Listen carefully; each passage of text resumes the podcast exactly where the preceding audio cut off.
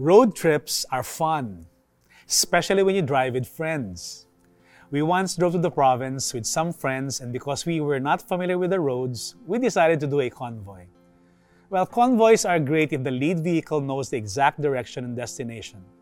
The right direction will lead you to the right destination. In this life, there seems to be many twists and turns to get to a certain destination. But when it comes to the kingdom of God, Jesus is the only way. We cannot just do it our way or my way. Proverbs says there is a way that seems right to a man, but in the end it leads to death. In John chapter 14, verse 6, Jesus said to him, that's Thomas, I am the way and the truth and the life. No one comes to the Father except through me. This verse is so familiar to many, but what does this really mean? This seems to be an arrogant claim by our Savior, yet Jesus was not making this statement in a vacuum. He is the fullness of God in bodily form. He is the creator of all things, both heaven and earth. He is before all things, and in Him all things hold together.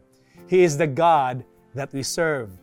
And the desire of Jesus is to lead everyone to the Father. When Jesus said, I am the way, it is based on His divine identity and His work in our lives.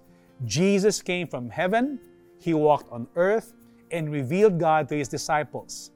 He gave us His life and he shows the way to the Father. Jesus taught his disciples the Word, but yet Jesus is the living Word. He's not just a concept to believe and to follow, He's a person who desires to have a fellowship and a relationship with us. Jesus, being the way, is not just about us following a road sign to our destination, but allowing Him to be the driver who knows where we should go and will make sure to bring us there. Are you seeking wisdom and direction? Are you experiencing a lot of confusion? Do you have thoughts of depression? Let Jesus guide you and bring you to the right direction. You will never make a wrong turn with Jesus. His ways are better than our ways. We cannot figure this life just by ourselves. Jesus is the one who designed life, and He's the only one who can give true life. Follow Jesus and let Him lead you all the way. Have a great day.